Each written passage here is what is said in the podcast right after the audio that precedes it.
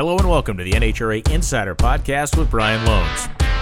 A blazing fire under the body of the nitro-powered Toyota Camry of Alexis DeJoria, and this is as bad a fire as you're ever going to see. On this episode, we're talking New England Nationals and season results with Tony Pedregon. Erica Enders is your 2020 Pro Stock World Champion in stunning fashion. Get up to speed on who's hot and who's not. Scotty's out on Andrew at a thousand feet. It's Scotty Pollacheck for the first time in his career. This is the NHRA Insider. Tony Schumacher. Wow, what an appropriate way to end this one. 28 10 thousandths at the stripe. An instant classic Hey, final everybody, round. welcome to this episode of the NHRA Insider Podcast. It is a race week show as we are going to Epping, New Hampshire to New England Dragway, the TascaParts.com NHRA New England Nationals presented by Bandero Premium Tequila. Pretty cool to have a regional style event up here, meaning the entire New England region paying attention, not just a single city or state. And it is sponsored by two New England based people the Tasca family, of course, of Rhode Island, and a lot of people uh, overlook the fact that Alexis DeJoria is a Rhode Island native. Bandero Premium Tequila, a company that is on the side of her race car, along with Rocket Phones, of course. But it's just uh, pretty great that two people with roots in this region, uh, two two racers with roots in this region, have stepped up and uh, brought along with them the sponsorship for this particular event at one of the most unique racetracks on the entire tour. This show is a little bit different formatically than we are typically used to here in the Insider Podcast. Rather than having two guests this week, I simply have Tony Pedregon on and really doing a little bit of a catch up in terms of uh, what the situation looks like for notable racers after five events this season. Um, well, we don't know specifically how many events we'll have, uh, depending on whether or not Virginia comes back into the fold or not in the fall.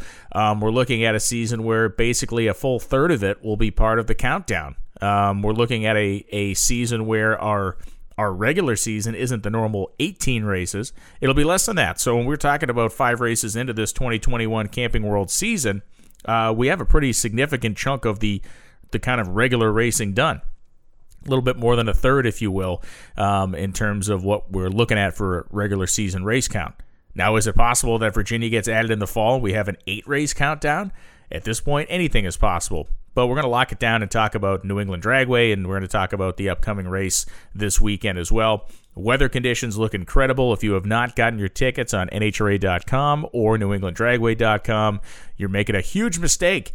This is a an intimate setting style of racetrack. It's not a cavern or a canyon like when we go to ZMAX Dragway. We will sell this race out, uh, and we will do it uh, pretty quickly. So if you have not gotten your tickets yet and you want to come to Epping, New Hampshire, I strongly advise that you do that. One of the things that'll be uh, interesting in the, the not so favorable way this weekend is the fact that the Canadian border is still closed, and there are just so many NHRA fans in Canada that venture down to a couple of these northern races. Unfortunately, uh, we will not be seeing those fans in Seattle. We're not going there this year. Uh, Brainerd, Minnesota tends to tends to bring some Canadian fans out. But New England Dragway has always, literally since the place opened uh, 55 years ago, has always had a strong contingent of support from Canada, whether it be race cars that come down and race NHRA Division One, or run bracket races, or just simply compete in the different categories that the track offers, or fans for events like this. The uh, match races the track has had. Of course, the events like the uh, Lucas Oil Drag Racing Series, regional events have always drawn Canadian racers and fans as well. Certainly, the National Event Series and the Camping World level does the same thing. We will be missing those Canadian fans, but there is such pent up desire, such pent up want to get back to Epping uh, as we have not raced there since 2019. We have heard great things about the crowd we should expect when racing gets going on Friday. This is a three qualifying session race, and this is a race where the conditions, especially for the first qualifying session, which is slated to happen at about 6:30 p.m. on Friday evening, will be spectacular, like out of this world, track record threatening. Not necessarily going to say national record threatening here, but definitely track record threatening conditions um, on a all concrete racetrack, end to end concrete that has proven itself to be uh, pretty gnarly over the years. Most of the records set at New England Dragway for the Camping World Series categories were set in 2017. Robert Hight has the funny car track record at 82.2, the speed 336, almost 337. Don't necessarily think those are going to be challenged, but when we look at Top Fuel, We see a 367 as the track ET record. That could be in jeopardy on a cool night. And the speed record I have I have no doubt will be shattered in top fuel previously standing at 331 and a half miles an hour, give or take. We have seen David Grubnic and his tune up, as well as other top fuel dragsters, uh, regularly running faster than that this year in conditions that won't be near as good as what we will see on Friday night. Saturday and Sunday will also be temperate. It is not just uh, great racing weather, it is great spectating weather as well. There is no capacity restriction in Epping, New Hampshire, so it will be 100% capacity. You will have the run of the place as you typically are used to having at NHRA Camping World Drag Racing Series events, meaning, you know, your tickets a pit pass. You're going to be hanging out with your favorite drivers and uh, getting your photos, getting your selfies taken, and and uh, cheering on your favorites up front, up close and personal as uh, New England Dragway presents a unique environment. If you've never been to this racetrack, uh, I certainly want you to put it on your list uh, in years to come to come to this event because it is it is just a different setting. You know, we go to the ZMAX dragways, we go to the we go to the Auto Club Raceway Pomona, we go to Bristol, we go to these these really immaculate, huge facilities that have these giant multi-story timing towers with suites, and they have all kinds of cool stuff. Uh, New England Dragway does not have that stuff. It has a, a little small tower, a tower that I spent many, many summers in over the years announcing drag races. And uh, it has the charm of a very old school racetrack. It is it is definitely not the typical NHRA national event track in terms of where it is, in terms of how it looks, but it delivers on the surface. It delivers on the parts and places and pieces of things that you need to have a successful event, and it certainly delivers on the passion of the fans in this region. Matt Hagan comes in as the favorite and funny car, having won the last three NHRA New England Nationals 17, 18, and 19. And a fun side note here about what Matt Hagan has accomplished. He is actually the second guy in the history of this racetrack to have won major funny car races or the premier funny car race at the facility three years in a row. See, back in the 1970s and into the 1980s, NHRA, or rather New England Dragway, had an, an event, a self produced event called the Fall Funny Car Nationals, which was uh, really the track's premier event. It was an event that uh, put New England Dragway on the map for the right reasons. It was a huge 32 car, funny car field that brought in the best cars in the nation because of what was being paid on the purse and, and the prestige of the event. Um, it, it, brought in every big name funny car racer you can name from the 70s and into the 80s has come at some point, if not every year, came and competed over the course of their careers at the Fall Funny Car Nationals in Epping, New Hampshire. So we know that Matt Hagan has won the last three Funny Car National events of the NHRA Camping World Series at Epping. But in 1970, 1971, and 1972, Jungle Jim Liberman won the Fall Funny Car Nationals three times straight. And it's a pretty unique piece of company to be in. And no, I'm not equating the Fall Funny Car Nationals on the same level as the Camping World Series and modern drag racing. But if we put it in the context of the racetrack, what was once its biggest event, what is now its biggest event, what is the funny car category on both sides of this, the best cars in the nation competing, and certainly just the fact that just the fact that back then it was the same story, the best cars in the nation competing as well. So this is um, a, a, neat piece of company, a neat grouping for Matt Hagan to be in. Ron Capps has two events in funny car at the New England Nationals, having won in 14 and 16. We know that John Force has won up here as well, and Robert Hight is coming in with the guns blazing after an incredible race down there in Houston, Texas. On the pro stock side of things, this has been a race that really has has uh, given us our fair share of entertainment over the years. Anderson's won here, Chris McGaha has won here, and Chris McGaha, a guy who certainly wants to get back on the horse in terms of round wins and, and racking up some points here to, to reestablish himself. His son Mason's having a great, great season and now we talk about the fact that his dad's just trying to just trying to get his own kind of uh, his own program out of first gear, so to speak. And we're going to be fun to watch and see if he can rekindle some of that fun. Eric Enders has won at Epping as well, so that the pro stock mantle has been passed around. Steve Torrence has won at Epping. That's a shocker. We go back and look at the top fuel winners over the course of years at the New England Nationals, and much like in pro stock, there has not been incredible dominance like we have seen in the Nitro Funny Car category. So basically, what I'm trying to say is anybody's game, especially on a weekend where we're going to have these just beautiful weather conditions and it's going to be a whole lot of fun. because it is a race week and because racers are making the long trek to Epping, New Hampshire, not many racers available to talk this week, and and I respect that that they're getting themselves prepared and ready to rock and roll. And it was also a great time to call Tony Pedregon and talk about what's happened to the point this point in the season what competitors we think are on the right track, what competitors we think, for various reasons, need to get their program in order very quickly, and who is uh, really needing to have a weekend at Epping that can right their ship. Because we go to Epping, we have a week off, and then we go to Norwalk, Ohio. Then we have a week off, and then we go basically on the Western Swing. So, um, or two weeks off rather between Norwalk and then the Western Swing, which it is incredible to be talking about the Western Swing already. Um, the fact that we have run, we'll have run seven races before going on the Western Swing is even weirder because that's typically not the scene. But once we reach this part of the year, um, I would say you know this this particular June July timeframe, it really kicks into high gear. Uh, we we kind of get going on a schedule that, of course, the Western Swing is Denver, Sonoma, Pomona this year, back to back to back. Then we have a weekend off. Then it's Topeka and Brainerd. Uh, then a weekend off and right into the U.S. Nationals, and then it, it is fairly unrelenting from that point forward. So it is um, it is going to be very interesting to see how teams can position themselves over Epping and Norwalk to get on the Western Swing. We have seen seasons made, we have seen seasons come unglued at that part of the year. The pressure will certainly ramp up. So now that we've gone through that, I've I've sung the praises of New England Dragway and the TascaParts.com New England Nationals presented by Bandero Tequila. It is time that we move ahead in the show. Welcoming in our guest on this episode of the NHRA Insider Podcast. He's the analyst, the right hand man, the dude that spends way too much time in a TV truck with me, Tony Pedregon. How you doing, man? Hey, good morning, Brian. How's things out there in Indiana, man? I can tell you right now, midweek here in the New England region, it is a furnace, but thankfully it's going to cool off for the weekend. I, I couldn't believe it before I got on the phone with you, I looked at the forecast, and I know over the weekend it looks great napping, but it's 80, 86 degrees in the morning. Yeah, so I mean, got, we're, yeah, we we're. Some...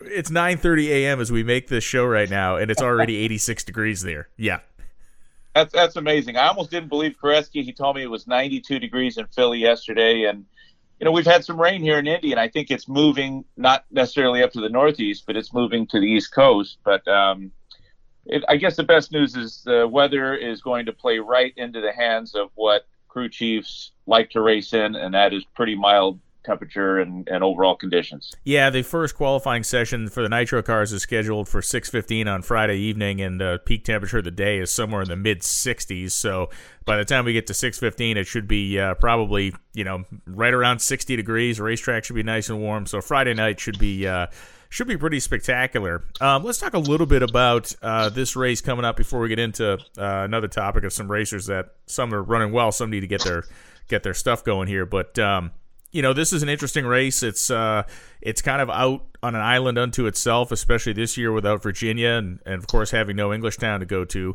Uh, we got to come right out and say the car counts here are going to be light. Uh, Norwalk is looking like it's going to be strong, but this race is uh, you know a tough one to get to for many teams. Yeah, I think logistics have always played a role. You know, and it's it's a lot like the Seattle on the East Coast. Yeah. You know, it's just up in the in the northern part of the country, and you know, it's if there's some you know regional cars, they're going to roll them out, but you just don't have the the density, the volume that you have at you know what you, what we had uh, when we had Englishtown, what you see at Reading, you know, of course Norwalk. Uh, it just it you know it costs money to get these cars there and you know things while they're starting to open up and and uh, you know make somewhat of a comeback. Uh, you know some of these teams and some of these companies are still reeling from oh, yeah. you know the effect. So uh, the good news is you know we're bouncing back and um, just not coming as quick as we'd like. Yeah, and and the good news is, I mean, it's going to be a great show. We look at who's going to be there, and yes, it's not a bumper crop of cars, but it's all the quality cars you want that the fans certainly want to see. And and one of the things I think is interesting in a situation like this, when we don't have you know 20 cars trying to qualify like we will at Norwalk. Is there's really nowhere to hide uh, in terms of the competition. Like, you know, anybody who qualifies well here is not necessarily going to have a pushover in the first round. And it does make things fairly interesting in terms of that. Yeah, and I think the other component is is uh, qualifying position is going to be at a premium. I mean, if you think about it, it always is. I mean, all these teams want to run as quick and fast, but you know they know that there's going to be a different ladder, a different format that's going to be used. So yeah. Some of these guys are going to be jockeying for that second round single. I mean, usually first round is one thing, second round competition really ramps up. So I think that's going to make uh, qualifying even more interesting, especially that that cool session on Friday. Yeah, that really is going to be the you know throw it down hard, and and it does remove some of the uh, concern, I guess, for some of these teams if if you know that you're going to be able to race on Sunday, no matter if you go down the racetrack or not in any one of the qualifying sessions. I would assume that would embolden a Jimmy Prock, that would embolden a uh, Dickie Venables, that would embolden a, a, a, a David Grubnic to take some of this conservative nature away of the limited qualifying sessions. Yeah, Brian, and I think um, you know we didn't race in Epping last year. There was a lot of places we didn't you know visit, but I think it's I think it's more important, and this is you know my opinion.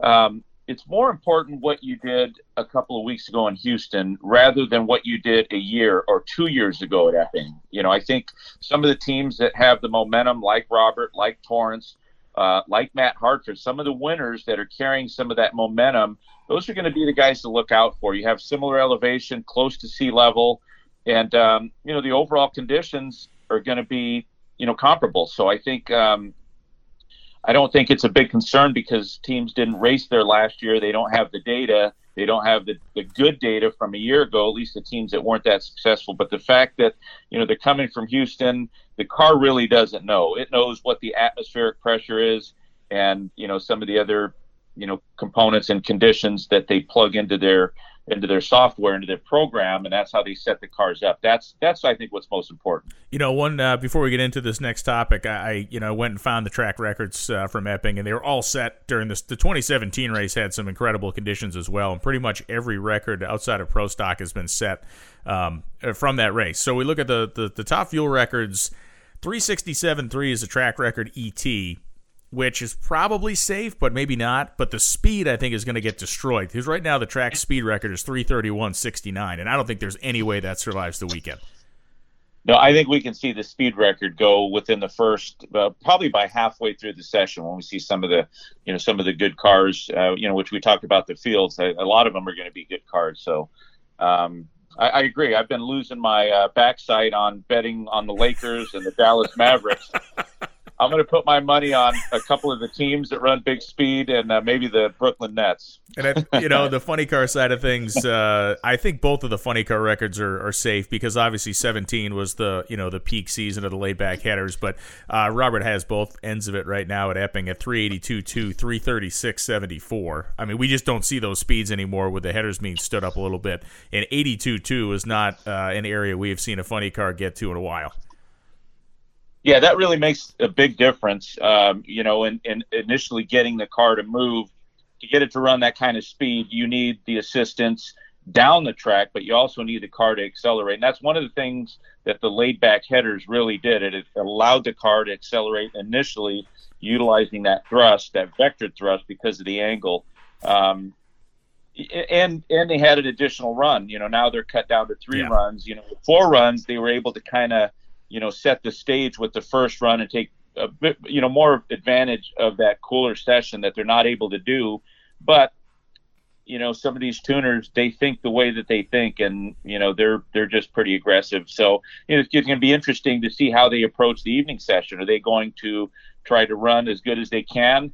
And sometimes they just, um, you know, they're they just kind of plug in what they think the car can run, maybe what they feel if you know they're going to get a read on the track, of course. But um, it, it, you know that's always the um, you know the chess match and and the different ways that these guys think and how they approach that session. And just for uh, academic sake, uh, the pro stock records are set back in 2014, still uh, on carburetors, and 648.5 by Shane Gray, 214.25 the speed by Jeggie. Both of those still probably safe, as uh, even in the best conditions we see, the fuel injected cars have not quite gotten back to that, uh, and they're very close, but they haven't quite gotten back to the level of performance that they had with the carburetors. You know, Tony, you mentioned uh, you know getting down the racetrack and and kind of the approach, and I want to transition into this topic where I want to talk about Pro Stock, Top Fuel, and Nitro Funny Car, and really go over a couple racers that seem to have the tiger by the tail right now, and, and some racers that are maybe are underperforming our expectations. So, if we start in Pro Stock, uh, let's let's start with with Derek Kramer, who is very quietly the number two guy in points right now, and it's almost like he's a sneaky finalist and semifinalist in almost every race this season. well, the good news for uh, Derek Kramer, you know, and I, I a lot of drivers uh, that have had success have, have been in this similar situation. He really hasn't been hitting his marks. I mean, getting to the final at the last race was great, um, but it does seem like when they get beat, they beat themselves. You know, the car shakes, the setup is off. Uh, he does a very good job driving in that pro stock class. That's what you have to be. You have to be quick on the starting line. Um, but the good news for Derek is that he hasn't been winning races and he's still second in the points. So I think when he starts to win, it's going to be a different story. So I think it's encouraging for him and his team. And, you know, if you really think about where we're at in the season, it's relatively early, but uh, I think it's a good time to talk about that because, um, you know, some of the teams that, that really, you know, aren't, aren't, aren't having the success that they've been expecting this is right about the time that you want to really start to focus. Maybe not so much being concerned with it, but you really start to ask the questions: Why have we not been getting to more final rounds and winning more races? Yeah, and, and the reality of the situation is the countdown now seven races this year with the uh, the addition of Bristol towards the end of the season, and uh, who knows if if Virginia is still kind of a question mark. If Virginia comes in, you may be looking at an eight race countdown, which would make your regular season what about 13, 14 races. So to some degree, we're coming up on the halfway point of the regular season. To your point of of trying to get your act together and moving forward, a guy who seemingly did that uh, in Houston, Texas, was Matt Hartford, who um, had been just second round, first round, second round, first round, and then winning a race. So this is a guy who really kind of turned it on a dime. Yeah, and Matt's one of those drivers that it, it seems like he he just loves to mix it up on the starting line, and, and I think that's one of the reasons that we look so forward to seeing him in the late rounds. We love to see him race Erica because, um, you know, you, you almost expect for him to do something. And those subtle things that a driver can do uh, matter. You know, whether it's, um, you know, whether they don't want to stage first or they, they just want to get in there. Uh, it's just always interesting to see that kind of strategy. And Matt, for the most part, he'll give us some of that. And he always gives us a great interview. He really speaks from the cuff. And um, it's nothing canned and I, I, it, you know, it's either a heck of a coincidence or they are really starting to see the effects of of Eddie Guinarchi, his yeah. crew chief, you know, coming back because you know you and I both, Brian, we go to the pits of these pro stock bikes, these pro stock cars, and uh, while they might may not have the eight and nine member crews that the Top Fuel dragsters and funny car have has, um, it's a lot of work.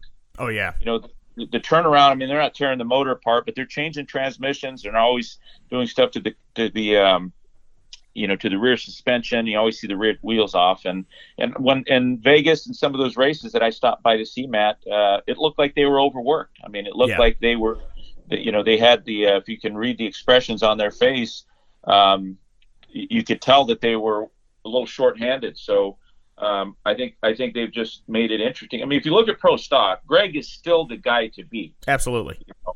But but he doesn't. You know, it seems that what he has to compete with are these sharpshooters, and those sharpshooters are Derek Kramer, uh, Eric Anderson, and here's the youth. There's Mason McGaha, there's Aaron Stanfield, and now Matt Hartford, Dallas Glenn, Kyle Koretsky. I mean, he's he's kind of you know lurking there, waiting in the wings, and um, and then you have Troy you have Troy Coughlin Jr. and Chris McGaha, and we really expect more from them. But if you look at the top ten, I mean that's that's a pretty formidable uh, lineup there. Eh, but but Greg Anderson's still the guy to beat. But it just seems that you know if he's going to get beat, you're going to have to do it on a hole shot.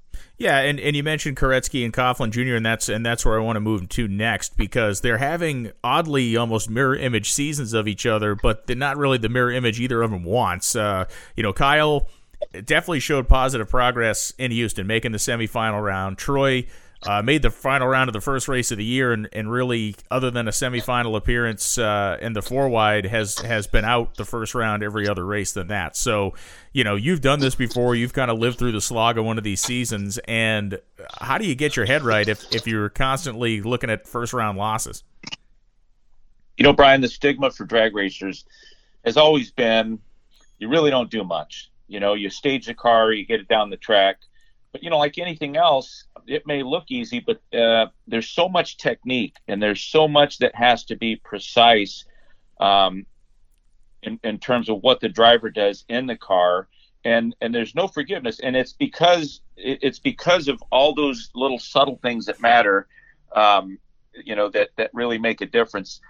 And you know, for these drivers, I know Kyle Koretsky, I know they they continually look, and Erica has, has talked about this. She talks about adjusting her linkage, eh, you know, to, to determine how the air is, how the starting line is. That may have an effect on how she adjusts the linkage, and, and so she can get the car to react uh, either a little slower, maybe a little bit quicker.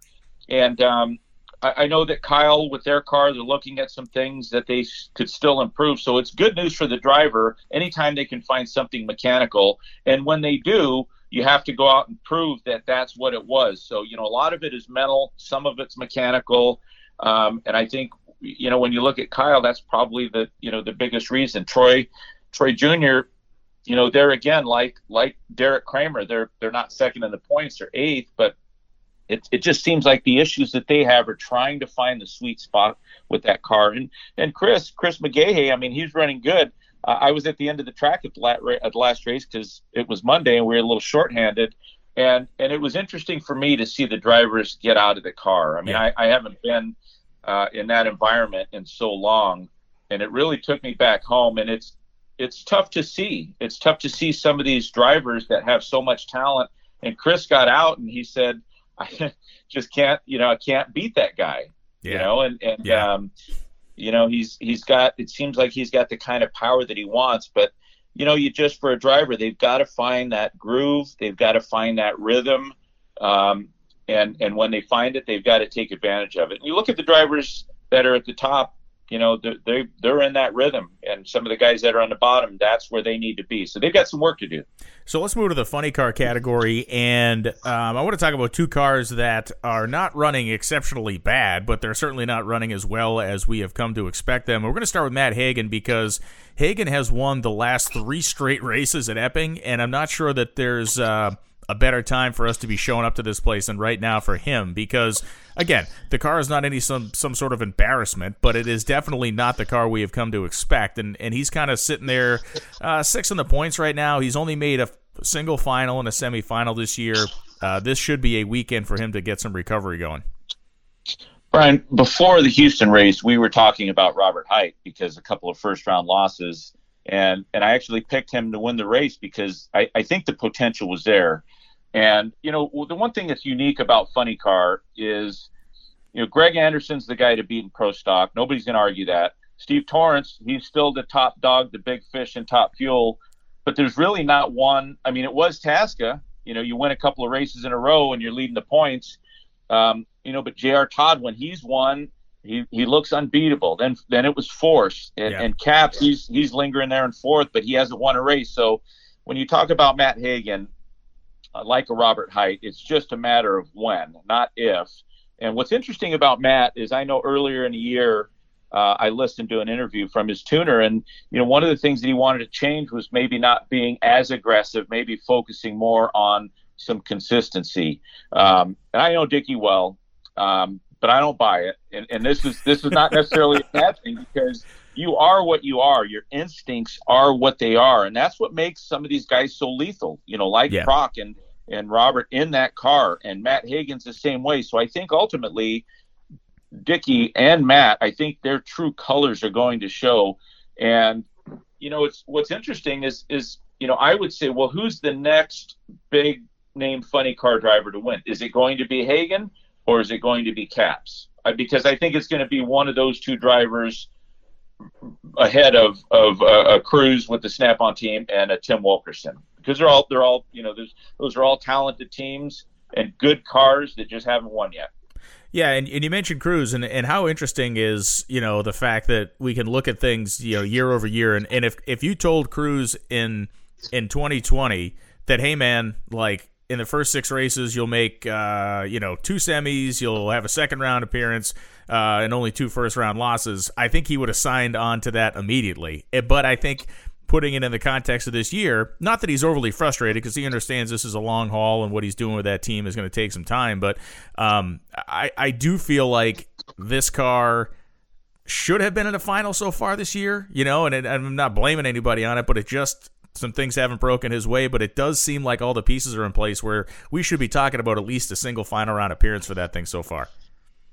Yeah, and I think the expectations were more. I mean, I think when you make that kind of investment and you make as many changes as that team has made, you, you know, you just hey, that's that's our competitive nature. That's um, you know, it is human nature. But um, I think that I think that overall uh, they have some consistency, and that's a good thing. They didn't yeah. even have that over the last several years. Correct. So, yeah. and, and when you look at their performance, they're only they're only about three or four hundredths off, and they know it.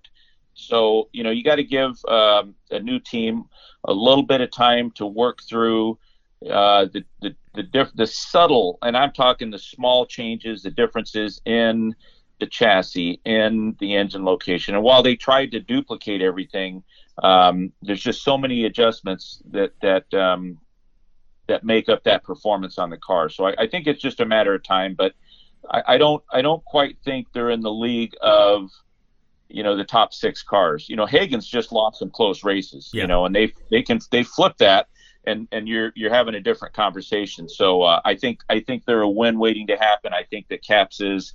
I think that once uh, Cruz's team finds that three or four hundredths of a second, uh, we're going to be talking about seven cars. And and really Wilkerson, we should there's eight cars. Wilkerson should be one, but he's a little he's a little deficient on the starting line. I mean, these guys he really stepped their game up and then there's the dark horse. There's there's Alexis. I mean, if you look at the performance, yeah, absolutely. That car, that car is as good as any. So, you know, there's a there's another car that's just kind of waiting in the wings, and um, boy, what better place for them to get to a final than uh, than this Epping race, huh?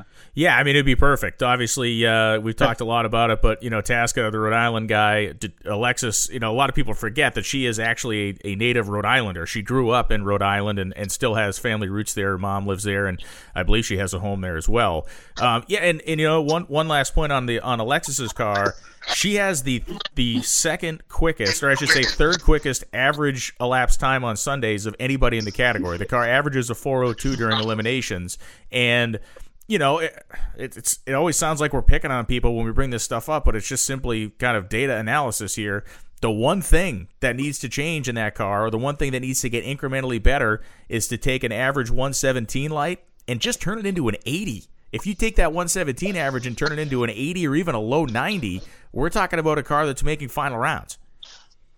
Yeah, and, and Alexis has been there before. Yeah. I mean, once upon a time, she had a good car that was consistent, and that really does a lot for a driver. I mean, really look at the performance of a Cruz uh, and even a Tim, and especially Alexis. I, and I think some of the apprehension, you know, they went through a little, you know, through a little run of several races where their, you know, car was blowing up. Yeah, last year. And, yeah.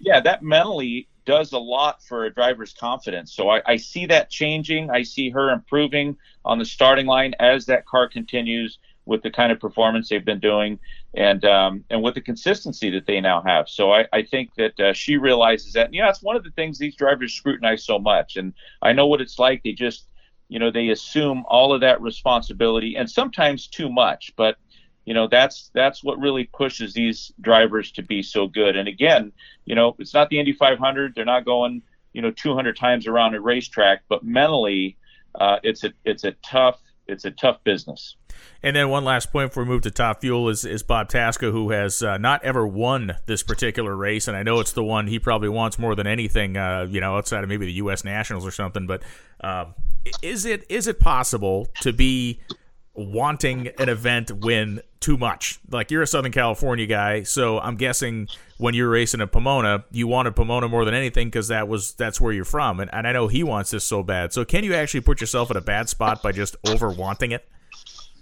Yeah, I think so. I think so. Um, it seems like it would come a little easier because you're you're literally at home, right?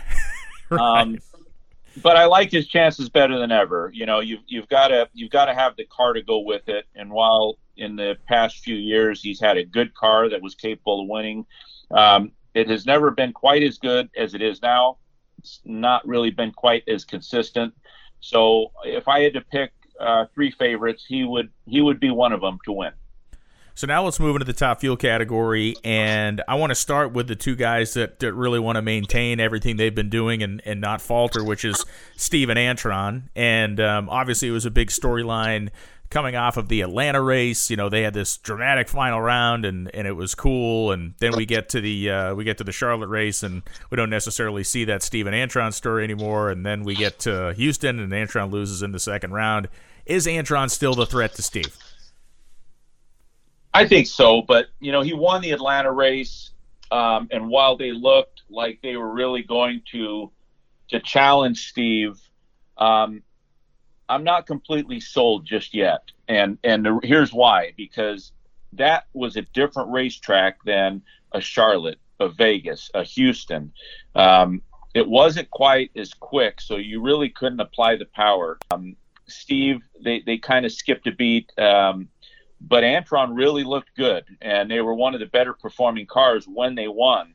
But they really haven't been able to back it up. And while they're still going to be solid, I mean, they're they're legitimately the, the team that's going to pr- provide the, the biggest challenge in terms of consistency. But you know, you go down the list. Shawn Langdon's third, and that's surprising. Um, but you yeah. know, there again, that's encouraging because they're still there. They're hanging around.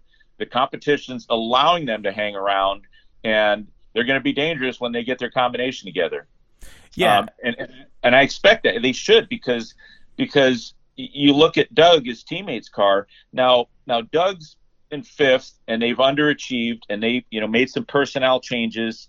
But you know the Kalitta team has always had somewhat of a different business model, Brian. If you think about it, we've talked about this. You know, you look at DSR. He wants to hire the big name. It's like it's like a quarterback. Give yeah. me the big name quarterback that has the credentials. Um, John Force Racing, same thing. Uh, not the Kalitta business model. You know, they they kind of they really don't have the higher profile. No disrespect to a Rob Flynn, but Connie himself. I mean, this is a guy that is very capable of tuning the car. Um, and, and at times, I mean, he has a reputation of being a little aggressive.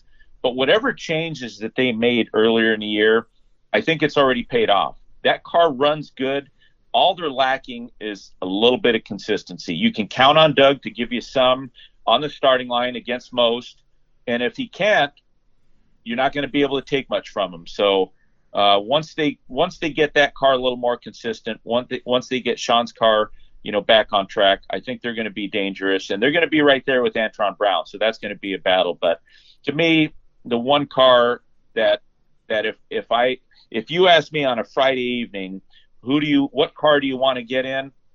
I would get in the car that David Grubnic tunes. Yeah. okay. And and maybe yeah. Maybe maybe I wouldn't bat an eye at, uh, at at the one that Alan Johnson's tuning, but he might be phoning in a tune up on that one. But I think Brittany Force is has the car that can compete with Steve. Uh, you know, it, it really falls on Brittany's shoulders. But if you look at how she has performed over the last couple of races, um, if she improves on the starting line, and if she can continue to do what she's been doing, that to me would be the, the one car that would uh, that should concern Steve. Yeah, uh, I certainly agree with that. And uh, just to touch back on Doug Kalitta, I mean, he made the final in Houston, but but let's be honest here, the car. I don't know if it made a, even a full pass in qualifying. It certainly did not make any full passes on race day. Uh, it, it, never even went 300 miles an hour. So uh, making a final round appearance is obviously good, but I'm not sure Doug Kalitta has ever had a, a less satisfying final round appearance than the one he had in Houston because it just it, it all went his way and they went fast enough, which is obviously the name of the game, but it wasn't they didn't leave Houston going, man, we have a car that can make finals. They left Houston scratching their heads going, how the hell did we even make this final? Yeah, I mean, all the Monday quarterbacks are saying, including myself, all you had to do was get down the track. Just get down the damn track and you you'll win the race. But they, they don't want to do it like that. I yeah. mean, that's not the way these guys think. They they wanted they want to compete with Steve. You want to compete with them. You fully expect for him to run what he had run the previous round. You know, so who would have anticipated that Steve got the tires loose? You know, hurt the motor, ran a four flat, 260 and um, you know, and, and Doug they couldn't get off the starting line, but um, it's just that's just one of those that they let get away. But you know, it seems like that's the short term. The long term, is is really what they're after. They want to be able to compete in terms of performance, and and they don't have a long way to go. No, they they're, don't. They're only they're really not even three or four hundredths of a second. I'd say two or three hundredths. And you know, one of these top fuel cars, when they find it, and it's not easy. That those last couple of, of hundredths of a second are pretty hard to find on a consistent basis. But um, I think they're a better team than they were last year. So there was this guy who was a, a, a sports TV or a news sports guy in Boston uh, named Bob Lobel for years when I was a kid, and and every year he would watch the Red Sox, and we'd all watch the Red Sox, and their season would fall to pieces in September, and he'd roll out this big panic button, and he'd smash the panic button on air. So I mention this because when is it time for Leah's team to smash the panic button? Because three first round losses in a row, tenth in points right now with not that much breathing room to be knocked out of the top 10. Something's got to give here pretty quick. Well, I don't disagree with you. And if you think about what they have to deliver, the, the deliverables are performance. And hey, let's let's just um, let's just not ignore the you know the elephant in the room. Working for Don Schumacher, hey, the expectations are high, yeah, as they should be you have all the resources, you have everything. And Brian, and you and I have talked about this.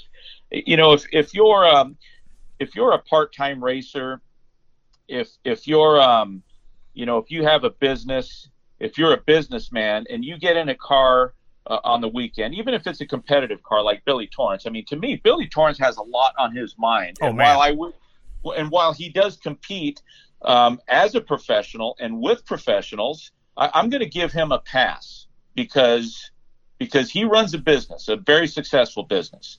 But if you call yourself a professional, and, and I, I don't know about you, but I, am going to hold you to a higher standard. I, I think the expectations should be more when you have on your resume, I'm a professional race car driver, because what comes with that is, you know, a lot of responsibility. So, I mean, I guess to get to your point, it, it seems like that the Leah team is a little bit out of sync you know, sometimes, and, and Leah knows this. I'm not saying anything that right. hey, I can't back up or that anybody else knows because I got news for every driver out there. It's not just you or I saying what we see. Right. The viewer can see the same thing, right. and I got news for them. The sponsors are watching too. If you don't think the sponsors are watching, I got news for you. I've been there. I've done that, and and that's why I can speak to that. So I, I, think the team has just been a little out of sync. The car qualified second at Houston. The performance is there. They need some consistency. And hey, Leah is one of those drivers that she gets pretty intense. Um, but when they turn it around, I, when they turn it around, that is a team that can mix it up with the best of them. And and uh, I see them doing that soon. Um, and I'm sure that I'm sure that they'd love to do it on a consistent basis. But you have to you have to flash at one or two races, just like Antron. I mean, we weren't yeah. really he wasn't he wasn't the team that they were a couple of years ago when they were knocking down wins. And then we we'd see him flash. They they were smoking the tires. They were running good. He was beating guys on hole shots, and that was a sign that this guy's coming. He's coming for you. And and I think that's what this team needs. They just need a good weekend of racing and I think once they get that, their level of confidence is going to be a lot better. And and and the other guy is is Justin Ashley, you know, and and uh, that car really, in terms of performance, like Leah's car, uh, they mean business, you know. And and and I think that uh, I, you know, Mike Green, I know they made some personnel changes right there uh, within that team. And, and that car right there will, I think it can run with anyone. And you know, I think I think Justin's average. He's still going to be ranked in the top three. Oh yeah, he's, uh, he's fifty right now. I mean, his average light's fifty, so he's he's leading the class right now. Yeah, you know, and, and hey, he's gotten beat on a hole shot. That's something that yep. I didn't think we'd say. But I got to tell you that you look at the UFC, you look at sports in general, and and I think there was um there was something that Michael Jordan said. You know, he's missed he's missed this many shots. He's missed you know, a, an unbelievable amount of game winning shots. And after all these would appear to be bad things, that's why he's so good. So if you're a driver, just like if you're if you're one of the best in the UFC, you've been beat. And if you haven't, you're gonna get beat. It's just the nature of the sport. The idea is to be good the majority of the time. And I think while Ashley or Justin is going through, you know, some of those hard knocks, hey, that's it. That's that's the the price you pay for the life you choose because you have drivers like Steve Torrence, you have drivers like Josh Hart, like Shawn Langdon, and we're going to get you once in a while. Yeah, yeah, so, you're gonna so you're gonna give it, you're gonna get it every now and again too. Yeah, yeah, you're gonna you're gonna get hit with a couple of jabs here and there. They're not going to feel good, and people are going to see. But you know, in in the end, you, you just you're going to be recognized as one of the best. And um, while there's still some things that I, I think he's developing as a driver, um, I, I, think I think they're going to turn it around. They're going to flash. I think Leah, uh, they're always good for a couple wins in, in a year. Uh, we just haven't seen it yet, and I, I, think we can say the same for Justin Ashley. Yeah, and I, you know, to me, it's just when we look at the raw numbers, the concerning thing for me uh, uh, of the you know the Dodge uh, Mopar team and Pennzoil team for Leah is you know your average qualifying position is fourth, and your average ET on Sundays is six point two seconds. So it's like you're qualifying very well.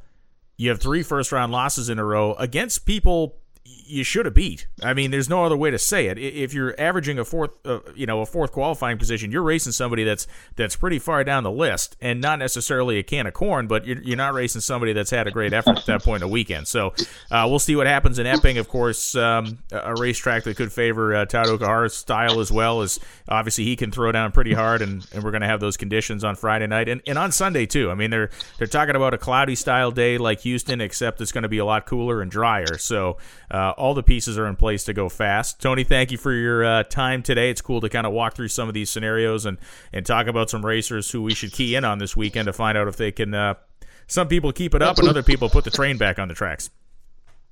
Well, Brian, I'm not a lobster eater, but I will eat me some crab, and I look forward to getting out of this rain and getting in some nice, we- nice weather for a change. It'll be good, man. I'll take you to a nice place in uh, in Portsmouth. We'll have a good dinner. See you soon. Thanks, Tony. See you next. Bye.